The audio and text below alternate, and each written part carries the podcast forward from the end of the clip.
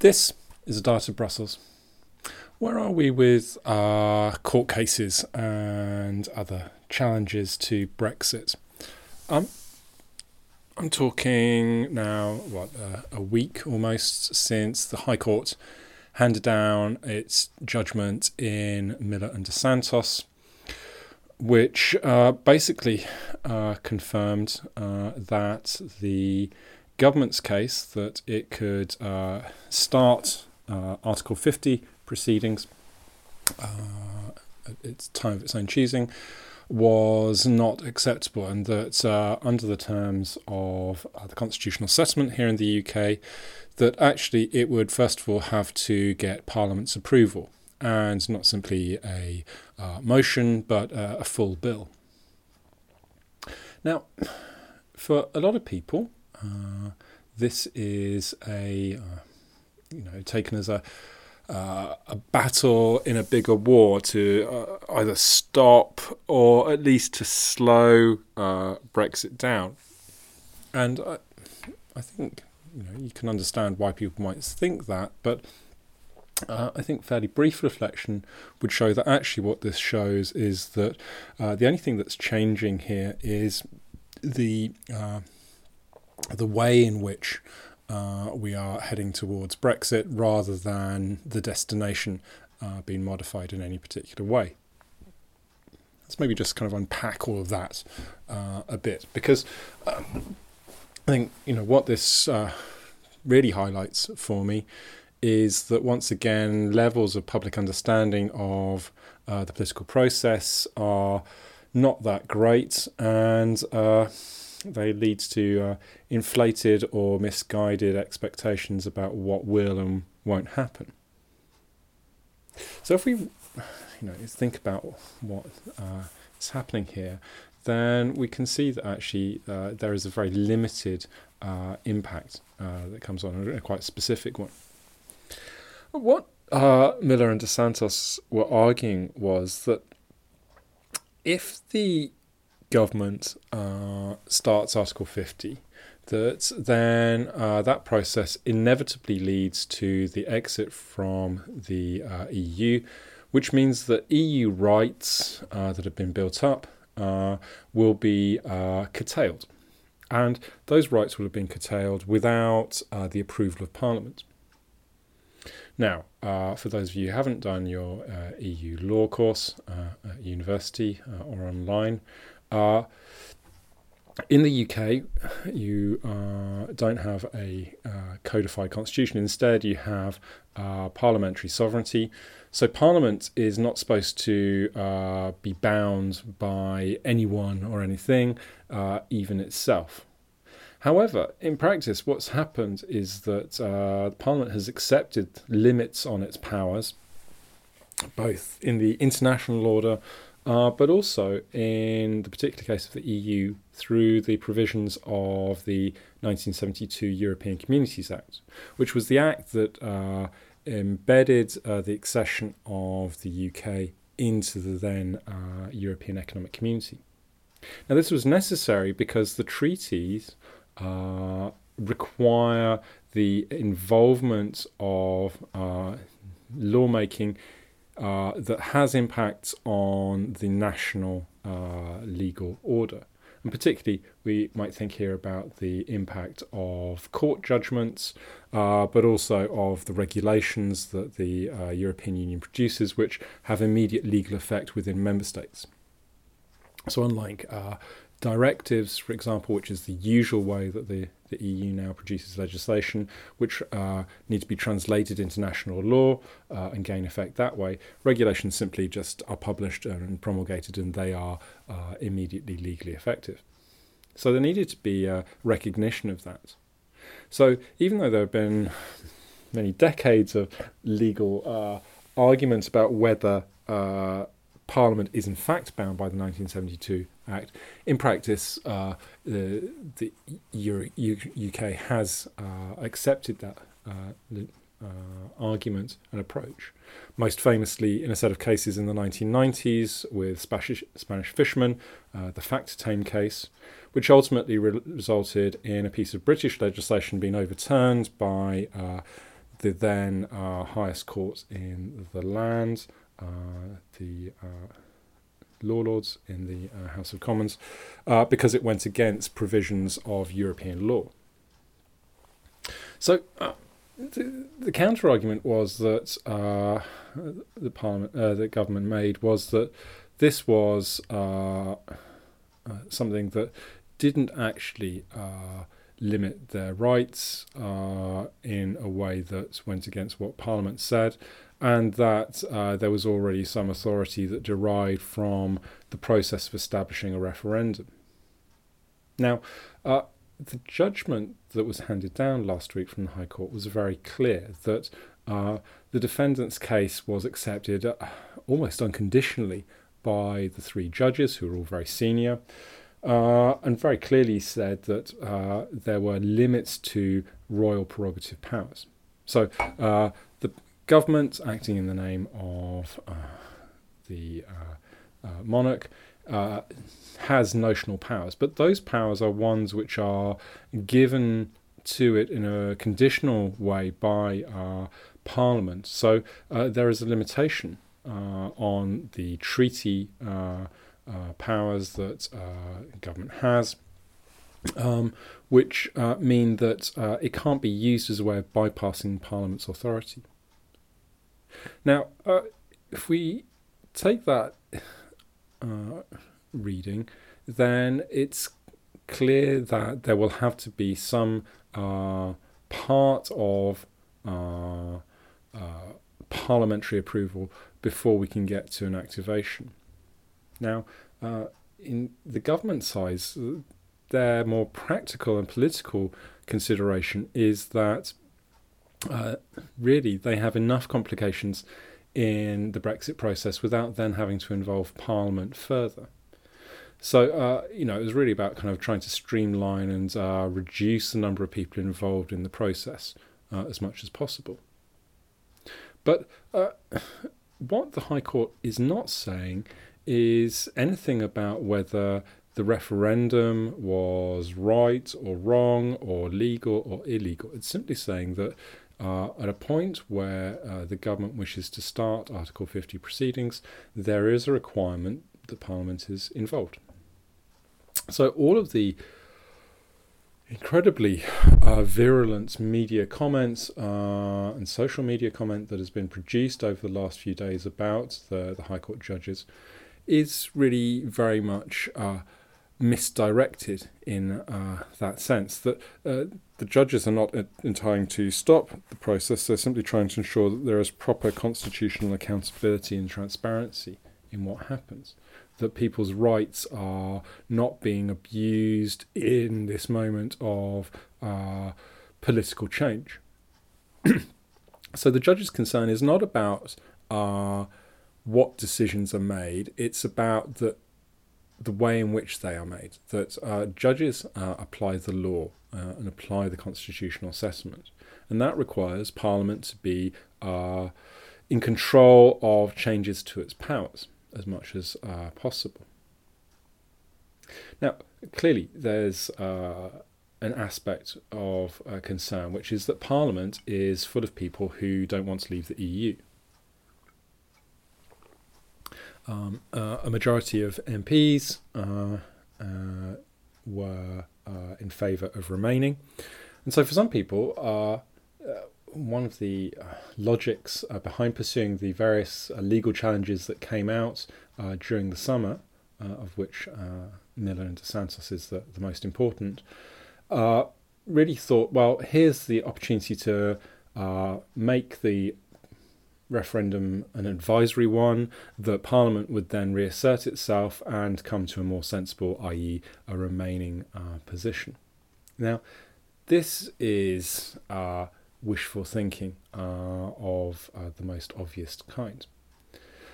Firstly, Parliament as a whole is uh, more than aware that uh, whilst it might have sovereignty to make its own decisions, in an age of popular democracy, there is no sense politically and constitutionally in passing a piece of legislation to hold a referendum to make a decision and then to ignore that decision or to overturn it.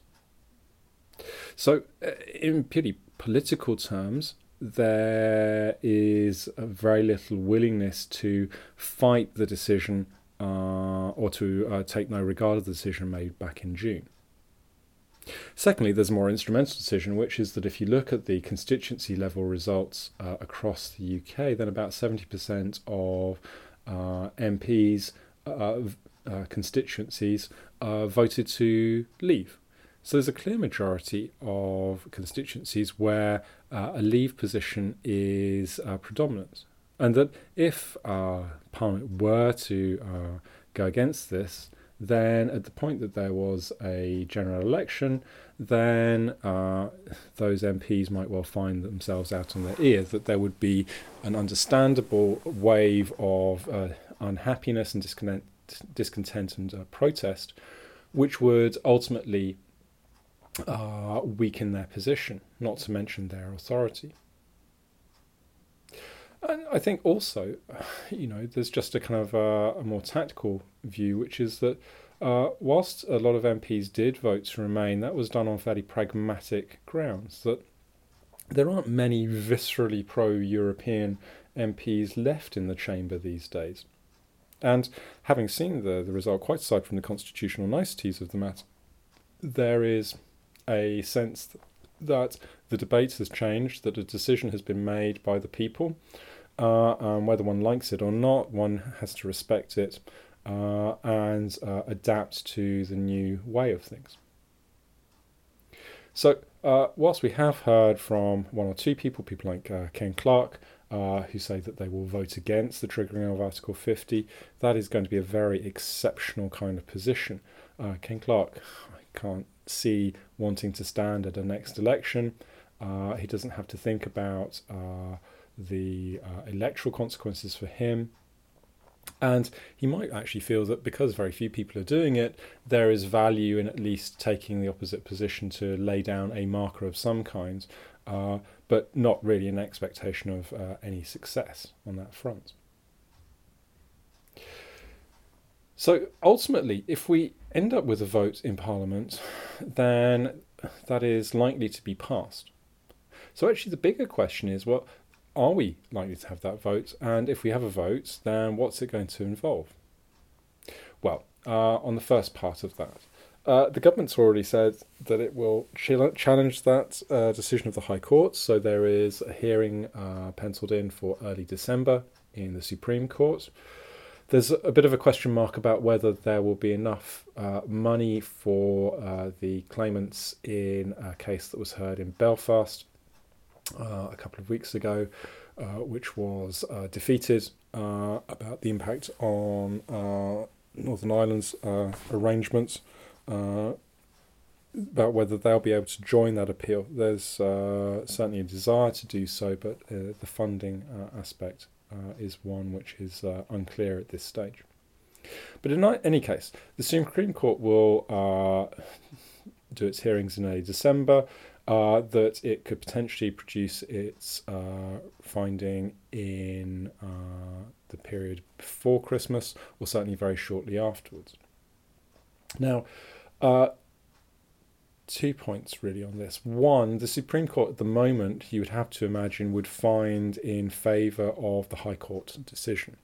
Um, simply because the, the depth of support for the claimant's case uh, in the High Court was uh, almost complete, that there wasn't a very strong articulation of uh, any uh, support for the government's position. So there's a challenge here really for the government if they want to f- make the same arguments, then it's hard to see how that will actually translate into a uh, uh, a successful challenge. So there might well be a, a, decision to take a different tack. And actually, one of the things that uh, the government could do to overturn Miller and Dos Santos is to change their position from the High Court and say that actually Article 50, once it is triggered, is reversible.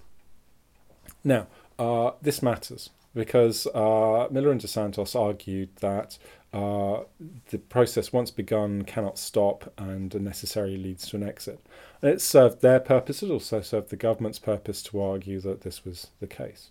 But there is plenty of uh, debate and discussion uh, and certainly my own view would be that Article 50 could be stopped. Certainly, if both sides uh, decided that they wanted to stop the process, then uh, there wouldn't be any uh, political problem with that. And uh, EU treaties can be rewritten uh, very quickly if uh, everybody is so minded. Now, if the government took that line that Article 50 could be terminated and revoked, then that would pull the rug out really from the Miller and Dos Santos argument and say, well, no, there's no automaticity here, uh, and that there would then be uh, further opportunities for discussion and debate. So there is nothing uh, that the grounds that they've uh, invoked now are much weaker, if not uh, completely uh, broken. The problem with that is that, firstly, you would need to get a ruling and an opinion from the European Court of Justice. So the Supreme Court would have to go to uh, the Luxembourg Court and say, can you just confirm for us that Article 50 can be uh, stopped uh, or not uh, once begun? Now, as I understand it, the uh, European Court uh, is keen to give its opinion, but it has to be asked by someone. So until that happens, it has to wait in terms of delay, that's uh, relatively unproblematic. The court could hear uh, and return a, a, ruling within three months, so that could be done uh, by March if uh, so needed. The difficulty is that uh, if the government took that line and was successful and got a ruling from the ECJ that uh, Article 50 could be stopped, then that would add a whole new level of complexity and problem to the process because uh, it would show that there was no lock in of the process. And the argument that once you start Article 50, you are bound to Article 50 uh, would be fatally compromised. And certainly that would mean that until the process was finished finally and definitively, the UK could still stop this process. And for those uh, on Tory backbenches, particularly who want to leave uh, uh, and preferably leave soon, that would be uh, a degree of uncertainty uh, that would be uh, almost unbearable to them.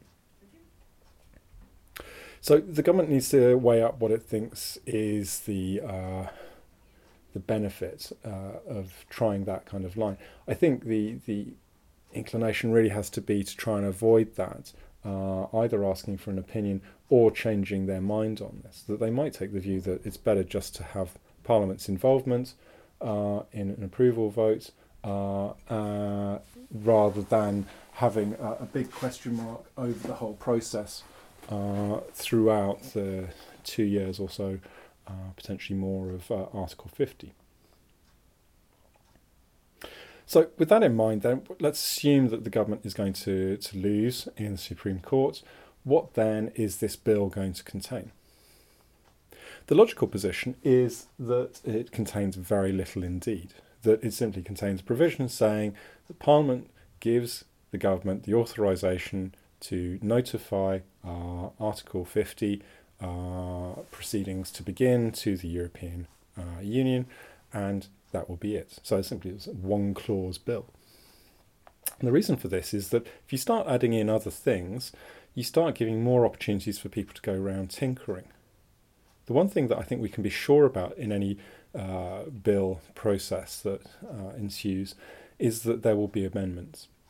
That uh, Parliament is not going to want to get involved in trying to issue substantive requirements or limitations on the government. You know, we want this, we want that, or we want it to stop.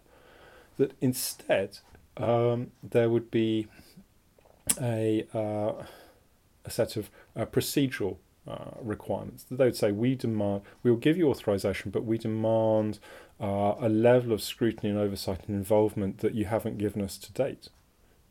So at the moment, Parliament has only got a fairly limited role. There's an oversight committee which will be chaired by uh, Hilary Benn from uh, Labour. But uh, you know the no running commentary line that the government has stuck to doggedly uh, throughout this process is one that would have to change. In effect, that there's uh, probably enough uh, uh, of a majority of uh, MPs, assuming that Labour can be roused from its uh, internal uh, navel gazing, to uh, defeat the government on amendments, and certainly you would imagine that the Lords would be sympathetic to that as well, to say that there has to be regular uh, briefing and appraisal uh, and involvement of Parliament throughout the process, and possibly including a final vote uh, to approve the deal that is added. So remember, Article 50 puts a lot of power in the hands of the 27, so there has to be a, a qualified majority of uh, the 27, plus the approval of the European Parliament and the approval of the departing member states. So, what this would be doing is fleshing out what the approval of the member state that is leaving uh, looks like. It would say that there would need to be, say, a parliamentary vote. They might even say, well, we need to put this to a popular vote again.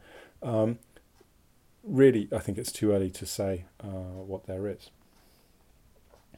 Now, uh, the joy of uh, the British Parliament is that uh, ultimately there aren't really any rules. You do uh, what you can pretty much uh, as you wish. And if the government wants to put through a piece of legislation very quickly, it can do that very effectively. It can guillotine debates, it can make sure that they don't go on too far uh, or too long, uh, and it can just get the whole process uh, moving really quite quickly. Now that matters because ultimately there's a question about the timeline and how this impacts uh, on the process. That if there is a bill, then the government will want to have that bill uh, passed and approved uh, and on the statute books by the end of March, so that Theresa May can go uh, and meet her uh, her counterparts in Brussels and give them the official notification, as she has promised. Now, this matters for two reasons. One of them important, one of them less important. The important one is that uh, domestically, Theresa May might look like she is in control of the process, but this is in a highly conditional situation, that she is very much beholden to her backbench, uh, and particularly if uh, there are further losses of MPs, uh, such as Zac Goldsmith or Philip Stevens, as we've seen uh, in the past couple of weeks for whatever reason, that then it doesn't take many uh, backbenchers to uh, work with a, an opposition that is intent on ejecting the government to uh, trigger a government defeat. And potentially, uh, even without a government defeat, there are enough uh, uh, backbenchers in the Tory party who would say that Theresa May was messing about and backsliding and would seek to remove her and replace her with someone more compliant. So Theresa May certainly needs to have a very good reason for not hitting the end of March deadline that she's imposed on herself uh, for internal reasons. Uh, probably the only acceptable reason that there is is that uh, Parliament itself is still passing the legislation, and she can say, "I'm sorry, it's not me, it's you." Um, it would depend rather on who it is who's doing the delay in Parliament. That might work as a defence if it's the Labour Party who are uh, orchestrating things, it will be less acceptable if uh, it's the Lords who are uh, providing the delay, uh, ping ponging the bill backwards and forwards. The less important problem, but one which is still substantial, is that the 27 also really want the UK to get going. Uh, remember that you know we're now nearly uh, four and a half months since the vote. We haven't got an official notification. The EU have got basically all their people in place. They are working very hard to scope out the issues, talking with various people. It's clear that there is uh, a lot of groundwork that's already been done, and a sense that uh, you know that they know roughly what they're going to do uh, or rather how they're going to do things, even if they don't necessarily have a, an agreed political position. The longer that the UK waits, the more uncertainty there is, the harder it is to hold the ring. Not least because uh, already March takes us very close to the French elections, it takes us towards the Dutch elections, um, and uh, you know that will already take the early part of uh, the summer Uh, and then we have the summer break, and then we are thrown straight into the German elections, uh, the results of which may take uh, a month or two to reach a, a coalition agreement uh, between the uh, assorted parties. So, really, March represents the last opportunity to have anything meaningful said uh, between the parties until the end of the autumn. Now, one level that might suit the 27 to say, well, we've got six months where we don't really have to do anything. We're going to do some technical uh, interactions and some technical detail, uh, some stuff that isn't very political, just kind of uh, ways of working things out. But from the perspective of the UK, that means six months out of their two month, two year window that uh, is not really very productive. So, uh, in terms of keeping uh, one's uh, partners uh, on side, uh, a further delay really looks like uh, a bad idea. So, difficulties again, and I think this really reflects the uh, uncertainty of the British government about what it is that it's trying to achieve. That you know the real reason for a lack of a running commentary is that there is nothing to comment on. It is uh, a government that talks about recognizing the need to limit or to control free movements, but also about the need to access the single market. Uh, we heard in recent weeks discussion about sector uh, based deals, you know, maybe for the car industry or for finance. Um, those things don't really hang together very well, or indeed at all. And uh, neither number 10 nor DExEU, the new uh, department for leaving the European Union, is in possession of a plan. Uh, there isn't a uh, darkened room somewhere on Downing Street with a big uh, wall chart with a diagram which shows how this is all going to come together. Now, uh, Theresa May needs to work to something. She needs to have something that she uh, suggests when she gives her notification. And that's the real problem of notification is not notifying per se, but rather making a bid, trying to frame the debate. So uh, the UK hasn't really said what it wants, partly because it uh, May doesn't want to repeat David Cameron's uh, problem, which was over promising on the renegotiating uh, and then under delivering, or so it appeared in public terms. So she only wants to ask for something that she thinks she has a reasonable chance of getting. But the 27 are not really willing to engage in substantive discussions until Article 50 starts. And also, they're not really sure what the UK wants. So there's no point them in bolstering up a, a big position. You know, they're talking very much at uh, an abstract conceptual level, particularly talking about the need to keep the four freedoms together. So for them, there is a uh, a lack of uh, demand. You know that they don't uh, they don't know what it is that they might be asked to provide. And there's no point giving a hostage to fortune by offering something that might uh, be completely irrelevant to what the UK wants. So, uh, one side won't tell, the other won't say, uh, and we kind of have danced a, a, bit of a dance around this. And even uh, the bilateral meetings that May has gone through uh, are not really cutting through at that level. So, ultimately, to come back to the starting question of this, the legal case is limited in its impact. Probably what it means is that Parliament will become more of an important actor, although even that ultimately will be limited by the capacity of the Labour Party to form an effective uh, opposition. Um, I don't think this translates, uh, by the way, into uh, an early general election. I think the uncertainties around doing that are just too great, and particularly uh, as we're on the verge of finding out who's the next US president, uh, which has every capacity to be another big uh, surprise in the style of Brexit, that uh, Theresa May is going to stick with the bird in the hand rather than the two in the bush. However, I think what this tells us is that uh, Brexit is an immensely complicated process, legally, politically, economically, socially, um, and that we're still very much in a phase, several months in, of issue discovery. That we're discovering things pretty much every day that need to be dealt with, need to be integrated into a bigger question.